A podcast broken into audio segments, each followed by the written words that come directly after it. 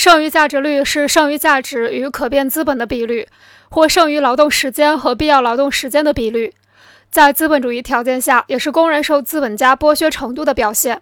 而资本家衡量获利的大小，并非取决于剩余价值率，而是利润率。这样，剩余价值率必然转化为利润率。